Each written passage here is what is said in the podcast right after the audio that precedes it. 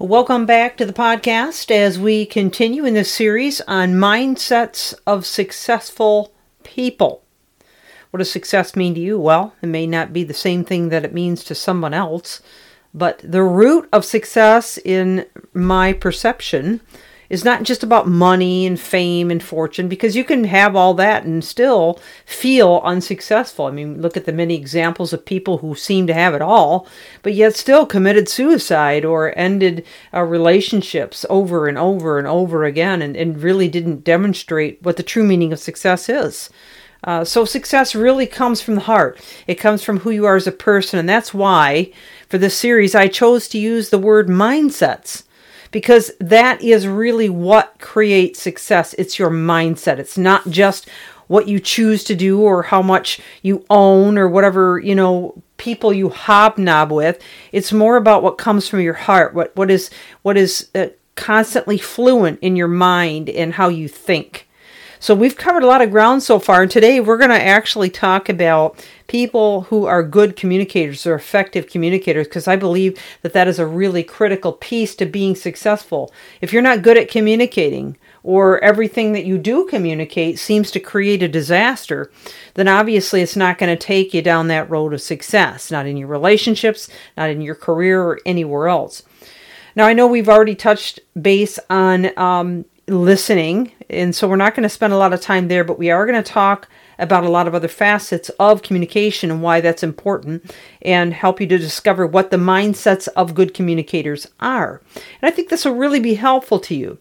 But we've covered a lot of ground so far. So if you're just now joining, I would encourage you to go back to the very beginning and listen from the start because we have talked about uh, a, lot of, of areas of, of or mindsets rather of success, including compassionate, knowledge seekers, gratitude and resilience, adaptable to change, confidence, boldness, self control, empowering other people, a skilled listener, which is the part we're not going to spend as much time on today, although that does have a lot to do with good communication, truth and integrity, humility, a generous heart, fearless and courageous kindness, uh, open minded and transparent.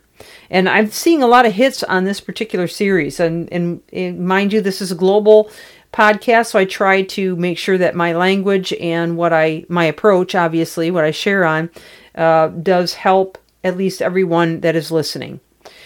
All right, so let's continue in this area on the talk about communication. First of all, with those that have great mindsets to communicate well, they try very hard to relate to others.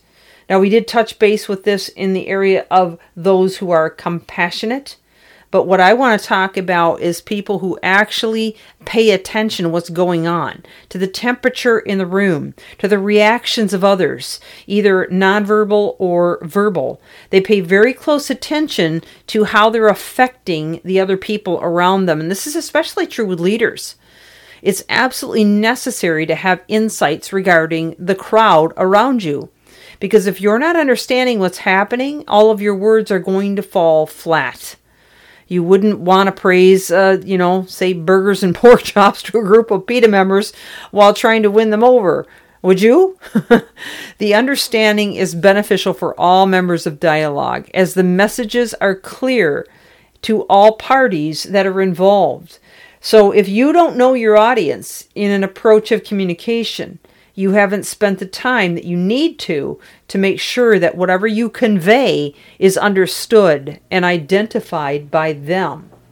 So, a good communicator will be very aware of not only how they're going to come across and maybe have even done their homework on it, but a good communicator will also pay attention to how they're affecting those in the room that they're communicating to.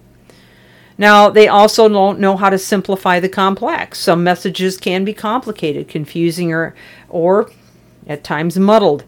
A good communicator can take these messages and make them clear and concrete for the audience. Think of a teacher describing a new concept in an algebra class. If they can't make the complicated understandable, then the lesson never gets through to the students. By breaking down or rephrasing content from many different angles, Great communicators make the message more digestible. So these are things that we need to think about. And again, as we communicate to so many different people from so many different, uh, you know, backgrounds and, and mindsets, we have to be aware of that in our attempts to communicate well.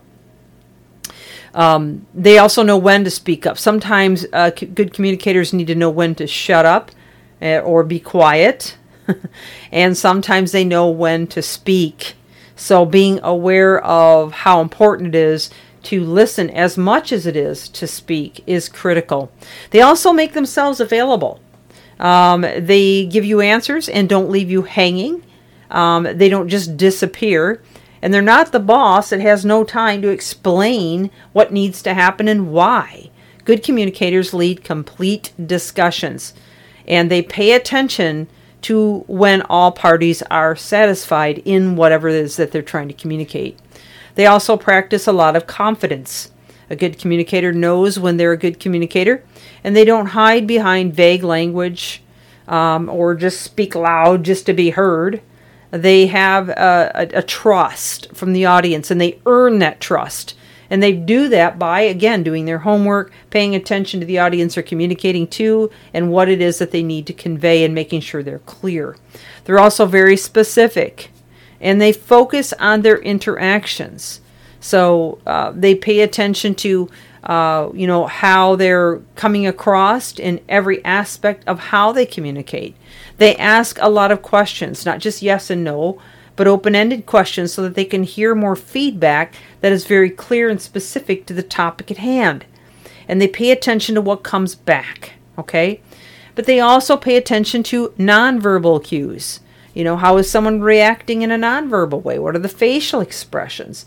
You know, what is the body posture? These are all things that good communicators have learned to become cognizant of, practice, and demonstrate themselves. So I hope this has been helpful to you. We are going to move on to the next one tomorrow. So please join us. This is Michelle Steffes. Reframe and rewire. Keep reaching higher. Thanks for joining.